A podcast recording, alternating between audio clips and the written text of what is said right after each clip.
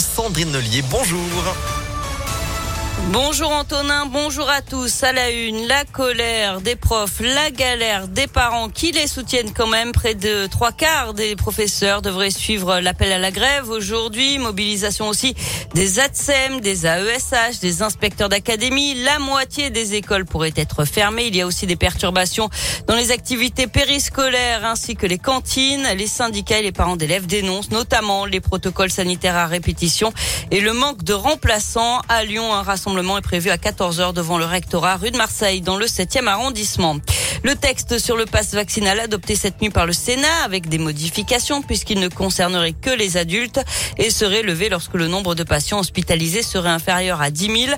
Le projet de loi doit maintenant être débattu en commission paritaire où sénateurs et députés vont tenter de se mettre d'accord sur un texte commun. Une bonne nouvelle quand même dans l'actualité. Les opérations de chirurgie ont commencé à reprendre dans notre région. Ça concerne pour l'instant celles en, ambulatoire, mais c'est ce que confirme le directeur de l'agence régionale de santé ce matin dans le progrès. Pour rappel, toutes les opérations non urgentes étaient déprogrammées depuis mi-décembre.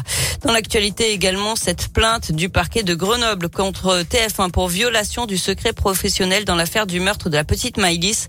Dans un reportage, la chaîne avait diffusé des photos potentiellement issues de l'instruction dans cette affaire. Pour rappel, Nordal Lelandais doit comparaître devant les assises de l'Isère à partir du 31 janvier pour le meurtre de la fillette à l'été 2017.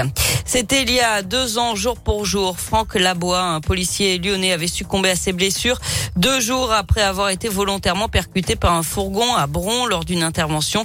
Une allée capitaine Franck Labois sera inaugurée aujourd'hui à Lyon 8e à proximité des locaux de la Sûreté départementale rue Bataille. Et puis le port du casque peut être bientôt obligatoire pour les cyclistes. Une proposition de loi est discutée aujourd'hui devant le Sénat. Pour l'instant, seuls les enfants de moins de 12 ans doivent le porter. Attention, notre consommation d'électricité est élevée face à la nouvelle baisse des températures. Le gestionnaire du réseau RTE active un signal jaune EcoWatt jusqu'à midi. Aucun risque de coupure, mais il demande d'adopter des éco-gestes pour réduire notre consommation, comme baisser la température à 16 ou 17 degrés chez nous en cas d'absence dans la journée, décaler l'utilisation de nos appareils, éteindre les lumières non utilisées et éviter de charger notre portable en plein cœur de la journée. On passe au sport avec du foot et un choc PSG-OL dès les huitièmes de finale de la Coupe de France féminine. Le tirage au sort a été effectué hier. Le rendez-vous est fixé au 30 janvier. Du hand aujourd'hui avec euh, le coup d'envoi de l'Euro masculin. L'équipe de France, diminuée par les blessures et gênée aussi par le Covid, défie la Croatie à partir de 20h30 en Hongrie.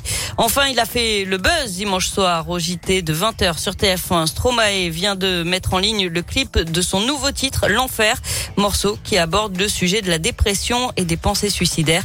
Il a déjà été vu plus d'un million huit cent mille fois sur YouTube. J'ai pas cliqué dessus.